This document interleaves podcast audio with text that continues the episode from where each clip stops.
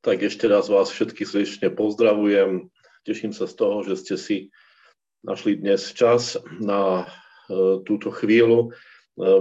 Aj pre mňa osobne je výnimočná v tom, že som sa narodil na Bielu sobotu a aj dnešný text, ktorý chceme rozoberať, sa týka soboty ako také. A tak si dovolím na úvod aj taký malý exkurs k významu Bielej soboty.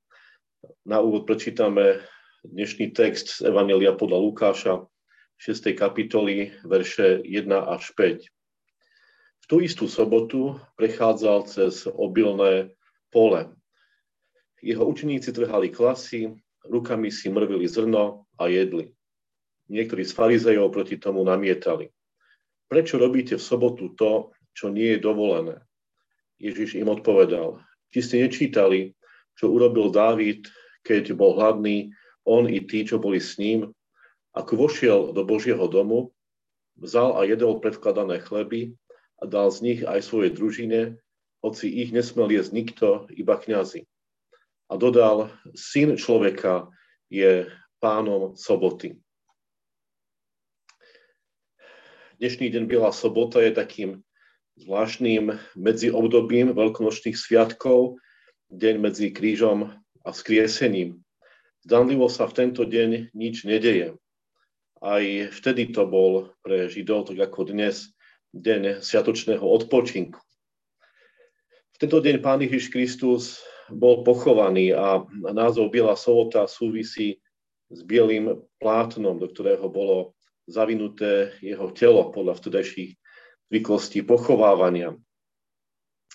Ale pod povrchom tejto udalosti zdanlivej nečinnosti sa deje niečo hlboké a kľúčové. Stará cirkev to vyjadrila v apoštolskom vierovyznaní trochu takou záhadnou formuláciou: zostúpil do pekiel.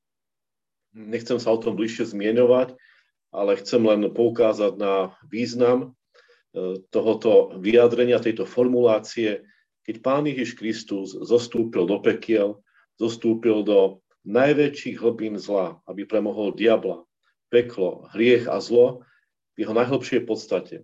Aby on jasne ukázal, že je víťaz nad peklom a diablom, že nie je miesta, kde by nesiahala jeho moc.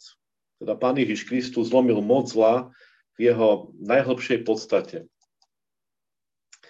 A prakticky môžeme aplikovať posolstvo dnešnej Bielej soboty tak, že proste máme niekedy dojem, že sa Pán Boh z nášho života vytratil, že nereaguje, neodpovedá, ako by neexistoval. A prežívame možno také svoje medziobdobie prázdnoty alebo Božieho mlčania, keď sa nič akoby v našom živote duchovné nedialo. Ale aj keď z nášho pohľadu Boh nekoná, práve vtedy pracuje v najhlbšej a najtemnejšej časti nášho života a koná pod povrchom dielo spasenia, láme moc pekla, našej odlúčenosti od Boha. A preto je veľmi dôležitá trpezlivosť, ktorá dokáže preniesť aj takéto obdobie, ktoré legitímne patrí ku kresťanskému životu, a vytrvať vo viere aj pri tomto zdanlivom mlčaní Boha. Lebo potom príde to veľkonočné ráno plné svetla a radosti z prítomnosti živého Pána. A tak by som na úvod hneď nám všetkým, ktorí možno prechádzame tou svojou bielou sobotou, práve v takom tom pocite alebo vedomí, že sa nič nedeje, ako by Pán mlčal a neodpovedá, aby sme boli trpezliví a vytrvali vo viere. Že Boh koná naše spasenie, aj keď to tak momentálne nemusíme vnímať. On láme moc smrti a pekla práve vo chvíli, keď máme dojem, že nás opustil. No a toto je podľa mňa evanjelium Bielej soboty. Takže toľko k dnešnému dňu a poďme sa venovať dnešnej téme, kde sa hovorí o sobote ako takej trochu viacej a všimnúci posolstva dnešného prečítaného Božieho slova z Evanjelia podľa Lukáša. Dej príbehu, ktorý sme prečítali, sa odohráva na poli. Učeníci s Ježišom idú cez pole a trhajú klasy, vymrvajú a jedia. Bolo to v sobotu a práve toto pohoršilo farizejov, pretože podľa nich takáto činnosť v sobotu, deň sviatočného odpočinku, sa nesmela vykonávať. Treba si všimnúť, že Lukáš kladie dôraz na to, že išli polom. Všimnime si to slovo išli. Nezameriava sa ani tak na to primárne, čo robili. Bolo vtedy úplne bežnou praxou, a to platí aj pre pána Ježiša s učeníkmi, že on vyučoval na ceste. Teda ako išli pešo z miesta na miesto a skutočne toho prechodili veľa, on počas toho, ako spolu išli, im vykladal, vyučoval ich. Zoberme si len také dve známe mesta alebo miesta, ktoré sú vám zrejme známe z vtedajšieho aj dnešného Izraela, Nazaret a Kafarnaum. Na mape sú úplne blízko, ako by to bolo z Bratislavy do Trnavy, asi 50 kilometrov, ale tým, že neboli také cesty ako dnes, tak taká chôdza, púť do týchto miest, medzi týmito mestami mohla trvať aj celý deň, od rána do večera. No a sami to dobre poznáme, keď sme s niekým na prechádzke a ideme do prírody, tak prídeme na celkom iné myšlienky a chce sa nám možno viacej komunikovať, máme takú akoby otvorenejšiu myseľ. A starí Gréci mali školy, ktoré boli práve založené na tomto, že učiteľ chodil so svojimi žiakmi počas vyučovania. Ja spomínam to preto, lebo Evanjelium podľa Lukáša, alebo Lukáš ho písal so zámerom osloviť najmä pohanov, teda ísť s posolstvom o pánovi Ježišovi za pohanmi. A preto si myslím, že je aj dobrý názov tej témy biblických hodín, ktoré sa tu preberajú na potulkách s Lukášom, teda Evanjelium na ceste, posolstvo na ceste. No, keď si všimneme ešte v tomto zmysle Evanjelium podľa Lukáša od 14. kapitoly, keď sa Ježiš nasmeroval z Galiley do Jeruzalema, aby teda tam pre naše spasenie spravil to najdôležitejšie, čo sme spomínali, tak je to asi 150 kilometrov z Galiley do Jeruzalema a Lukáš zaznamenáva pozoruhodné a nám známe príbehy práve na tejto ceste, ako napríklad podobenstva o stratenej ovci, stratenom peniazi, marnotratnom synovi, podobenstvo o nespravodlivom šafárovi, lakomom boháčovi a Lazarovi. Na tejto ceste stretáva s učeníkmi 10 malomocných alebo s bohatým mládencom, keď vošiel do Jericha, stretáva sa so Zacheom. A všetky tieto príbehy zo života prenáša potom do konkrétneho posolstva. Napríklad v príbehu o Zacheovi, ktorý dobre poznáme, kde hovorí, syn človeka prišiel hľadať a spasiť, čo bolo zahynulo. Keď povedzme vidí košiar s ovečkami alebo pastiera, ako hľadá stratenú ovcu, tak hovorí o dobrom pastierovi, ktorý sa obetuje aj kvôli jednej ovečke, aby ju zachránil a tak ďalej.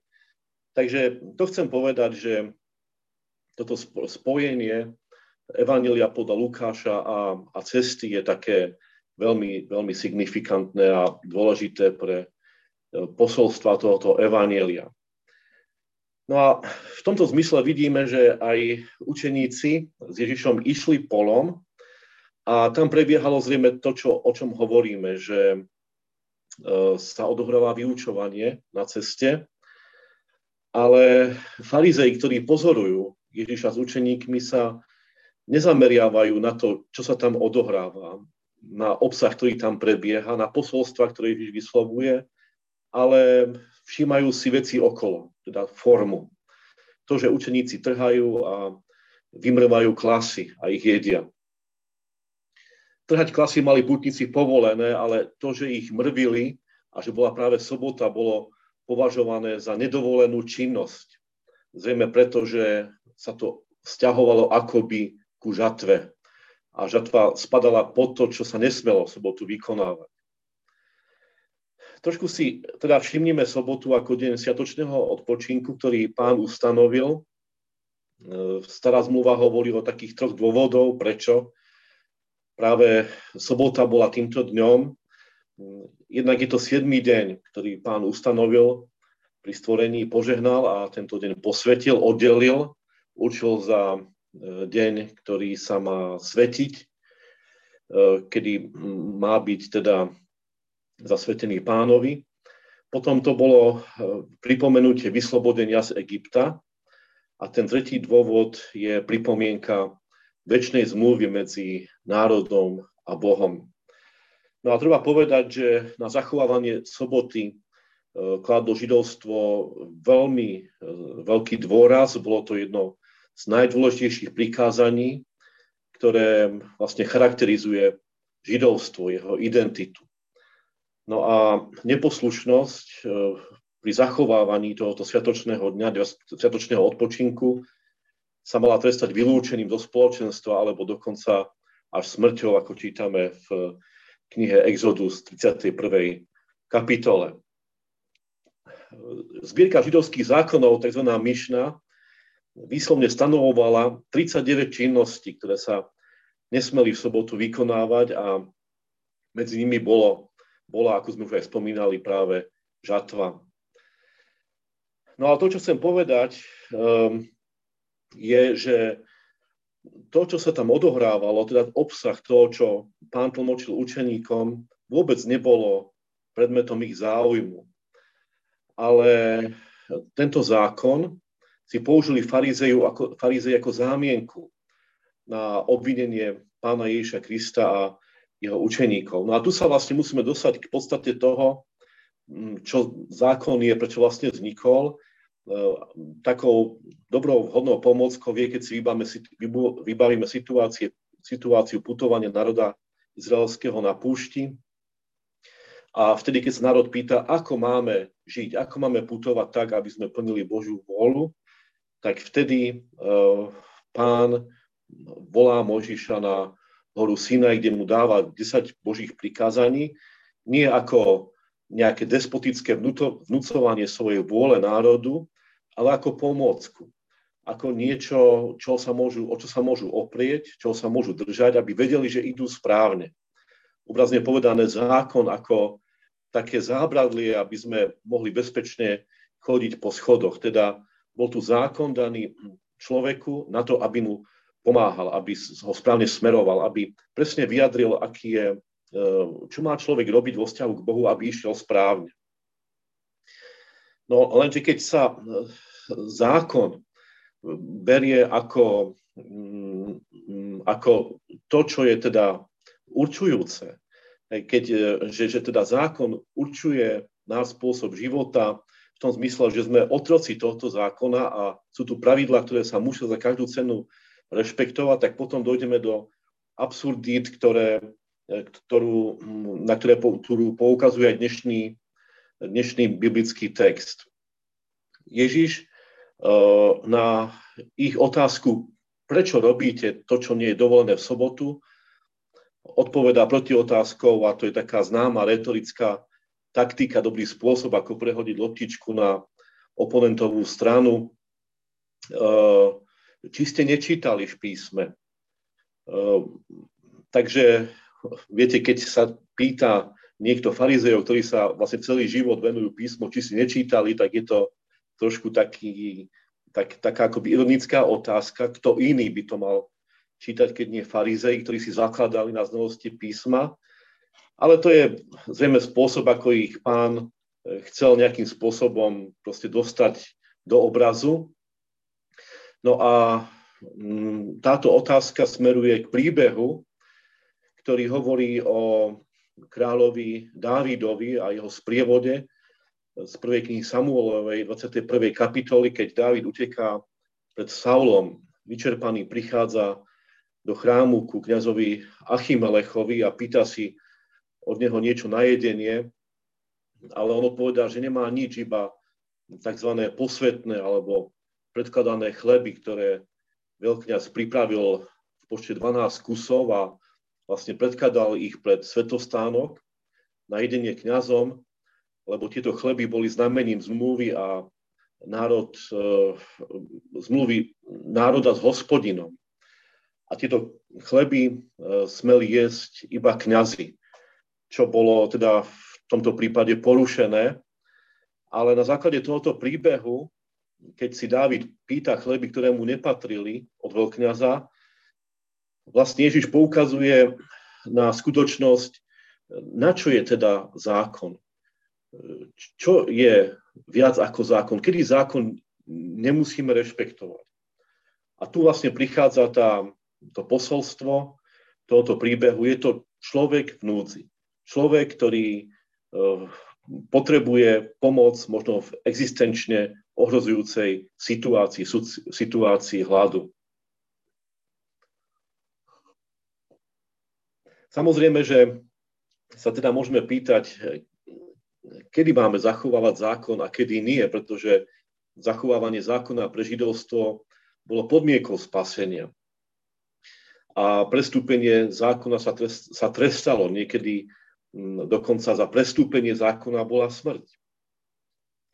No a Pán Ježiš Kristus svoj vzťah k zákonu najlepším spôsobom uvádza v Evanjeliu podľa Matúša, 5. kapitole, kde hovorí v tej stati o zákone: ja som neprišiel zákon zrušiť, ale naplniť. A zároveň to ilustruje na niektorých príkladoch, keď hovorí: počuli ste, že bolo napísané, nezabiješ. Ale ja vám hovorím, a toto ale ja vám je slovo autority. Ja vám hovorím, že ktokoľvek sa hnevá na brata tak, že mu nie je schopný odpustiť, sa stáva jeho vrahom. Alebo v prípade nescudzoložíš prikázanie zákona, znova Ježiš hovorí: ale ja vám hovorím, pokiaľ niekto žiadostivo pozrie na druhého, tak už cudzoložil s ním vo svojom srdci. No a záver tejto kapitoly, alebo tejto state z Evanjelia Matúša 5. kapitoly, Ježiš hovorí: milujte svojich nepriateľov, lebo čo zvláštne robíte, že milujete tých, ktorí vás milujú, to isté robia aj pohania. Vy buďte dokonalí, ako je dokonalý váš Otec nebeský. Teda vidíte, túto stať o zákone uvádza: prišiel som zákon nie zrušiť, ale naplniť, a záver je prikázanie lásky. Takže celé to je smerované k láske.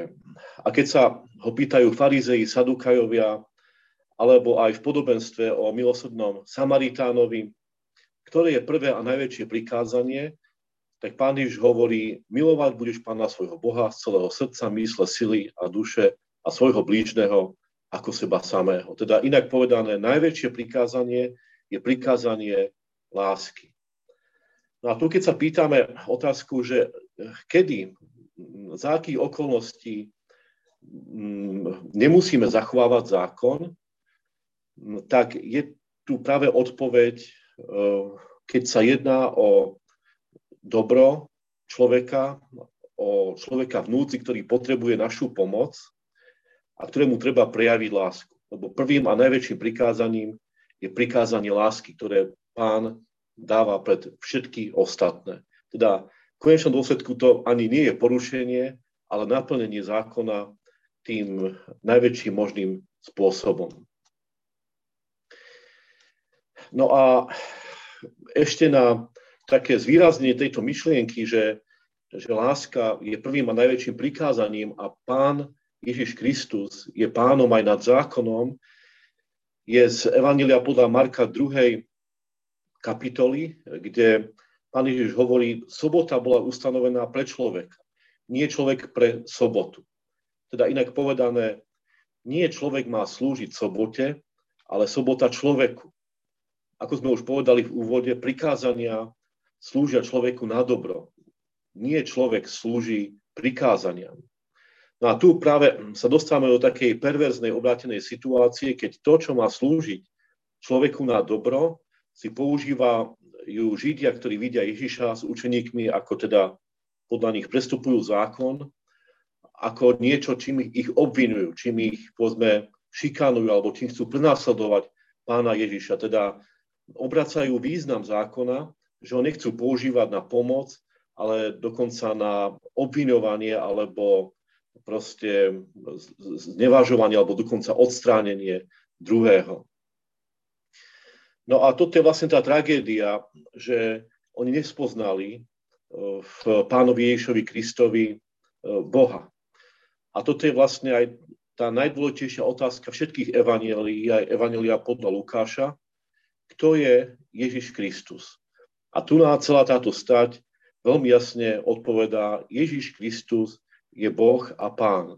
On je ten, ktorý je Pánom aj nad zákonom. On je ten Pán, ktorý ho prišiel naplniť, a prišiel ho naplniť práve tým najväčším prikázaním lásky. Ale oni to vlastne nespoznali, ale obrátili ten zákon proti nemu. No a tu nám vlastne sa môžeme dotknúť druhého prečítaného textu z Evanjelia podľa Lukáša 6. kapitoly, verše 6 až 11, ktorý túto myšlienku Ježiš je Pán aj nad zákonom ďalej umocňuje a rozvádza. Tak by sme si ho teda prečítali. Zas v inú sobotu vyšiel do synagógy a učil. A bol tam človek, ktorý mal pravú ruku vyschnutú. Zákonníci a farizei dávali pozor na neho, či bude uzdravovať v sobotu, aby ho mohli obžalovať. Ale on poznal ich zmyšľanie a povedal človeku, ktorý mal vyschnutú ruku. Staň a postav sa do prostriedku. On vstal a postavil sa. Na to im Ježiš povedal, spýtujem sa vás, či je dovolené v sobotu činiť dobré, alebo zlé, zachovať život, alebo zahubiť. I poobzeral si ich všetkých a povedal tomu človeku, vystri ruku. On urobil tak a ruka bola zase zdravá. Oni však plní hnevu zhovárali sa medzi sebou, čo urobiť s Ježišom. Tento druhý príbeh sa týka uzdravenia človeka s vyschnutou rukou. Dá sa povedať, že to bola ochromená ruka a rozširuje a umocňuje túto pointu. Ako som spomínal, Pán Ježiš je Pánom aj nad zákonom. Príbeh sa odohráva na rozdiel od prvého príbehu v interiéri, v synagóge. Bola to tiež sobota, ale iná sobota. Bol tam človek s ochromenou rukou, no ale ten zákonníkov a farizejov nezaujímal. Zaujímalo ich iba počínanie Ježišovho, či ho uzdraví v sobotu, alebo nie. A toto je vlastne to cynické na tom príbehu, že príde do spoločenstva človek, ktorý potrebuje uzdravenie. Všetci vedeli, že má handicap, že má veľkú núdzu. Vedeli, že neunikne pozornosti, veď práve preto tam prišiel, ale farizei do stredu celej tejto situácie kladú znova zákon, pravidlá. Zameriavajú sa na formu. Ježiš poznal ich zmýšľanie, vedel, že sú zlomyselní ľudia, že im ide o to, aby ho obvinili. A to je práve tá situácia, že Pán Ježiš Kristus v tej situácii bohoslúžby, zrejme v synagóge, ukazuje, že stredom záujmu je človek so svojou núdzou, že pokiaľ sa schádzame, aby sme slúžili Bohu, tak si nemôžeme nevšimnúť človeka, ktorý je v núdzi. A toto je takéto prevrátené, perverzné zmýšľanie častokrát aj v cirkvi alebo chrámovom spoločenstve, že proste je bohoslúžba, je pekná, oduševňujúca, ale častokrát si nedokážeme všimnúť ľudí, ktorí tam prichádzajú v núdzi a čakajú uzdravenie vo svojom probléme. Ja chvíľočku odbočím a spomeniem jednu takú situáciu, ktorá sa mi stala v mojom bývalom cirkevnom zbore, že sme začínali služby Božie a boli do okolností slávnostné. Spevokol stal nastúpený vpredu a spievali sme úvodnú slávnostnú pieseň a vstupovala rodina, mala handicapované dieťa na vozíčku a nebolo už voľné miesto v kostole, iba to, odkiaľ stali spevokolisti. No a oni teda zamierili s tým vozíčkom na toto miesto a tí ľudia, ktorí tam sedeli, ich upozorňovali, tam nemôžete sedieť, lebo tam sedia ľudia do spevokolu. A ja by som sa bol od hanby prepadol, keď to sa snažilo práve ľudí viesť k tomu, že predsa medzi nás prichádzajú núdzni, tí, čo potrebujú pomoc a vy namiesto toho, aby ste ich tam privítali a sa ich zaujali a všimli, tak ich posielate preč. Tak skutočne to bola veľmi zahanbujúca situácia a potom som im to musel teda aj priamo povedať pri nepríležitosti. A toto by sa nemalo stávať. Že ak medzi nás príde niekto, ktorý potrebuje Božiu pomoc, my si ho ani nevšimneme a namiesto toho si hľadíme tých vonkajších vecí. No a keď Pán Ježiš postavil do prostriedku tohoto človeka, toho spoločenstva a pýta sa v synagóge, je v sobotu povolené dobre činiť a či nie. A tu vidíme, že nie je striktné uplatňovanie zákona, ale dobro človeka sa vzťahuje nad požiadavku dodržovania zákona. A toto Pán Ježiš spomína aj v Evanjeliu podľa Lukáša 14. kapitole, kde sa hovorí znova o uzdravení v sobotu vodnateľného človeka a pýta sa tých, ktorí ho kritizujú, keby niekomu z vás syn alebo vôľ spadol do studne v deň sobotný, či ho nevyťahne. Teda viac ako požiadavka zákona je tu človek v núdzi. A to sa veľmi teda jasne dá vidieť aj pri tej dnešnej utečeneckej kríze, kedy vlastne kvôli tomu, aby sme mohli pomôcť odídencom, sa nastavujú nové pravidlá, za bežných okolností by neboli akceptovateľné, ale tým, že ide o humanitárnu záležitosť, tak sa tomu prispôsobujú aj pravidlá. Tak chcem povedať to, že zákon sa nemôže vzťahovať proti morálke, najmä tam, kde ide o život. No a to sú už potom také veľmi vážne etické otázky, môžeme sa ich dotknúť. Kresťaná vojna, zbranie, zabíjanie a tak ďalej. Je to v súlade s Božím zákonom? Je možné prestúpiť Boží zákon v tomto prípade alebo nie a tak ďalej. No a čítame, že reakcia na uzdravenie človeka s vysnutou rukou bolo, že boli plní hnevu.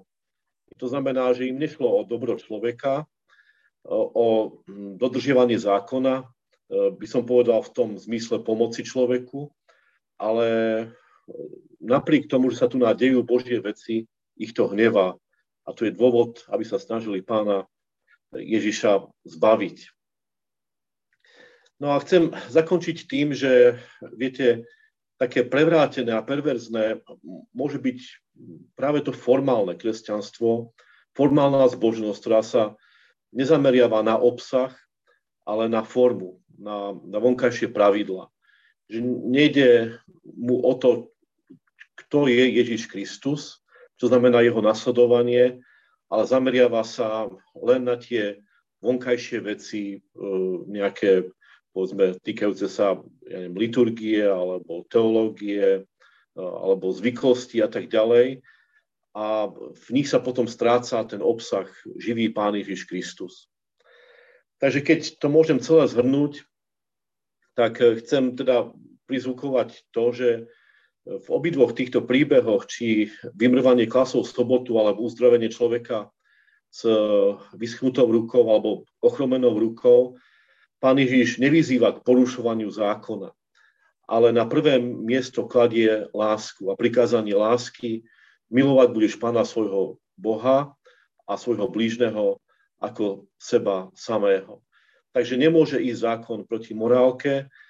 Zákon ako taký môžeme, alebo viac ako zákon ako taký, je človek v núdzi, keď potrebuje našu pomoc a tú situáciu treba zohľadniť. Ale nadovšetko, Obidva tieto príbehy chcú povedať, že Pán Ježiš Kristus je Boh, že On je pánom soboty, On je pánom aj nad zákonom a kto miluje Ježiša Krista, tak ten chce tieto prikázania aj zachovávať.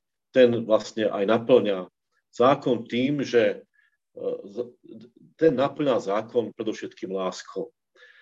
Takže toto je z mojej strany k týmto dvom príbehom. No a teraz znova odovzdávam slovo nášmu moderátorovi a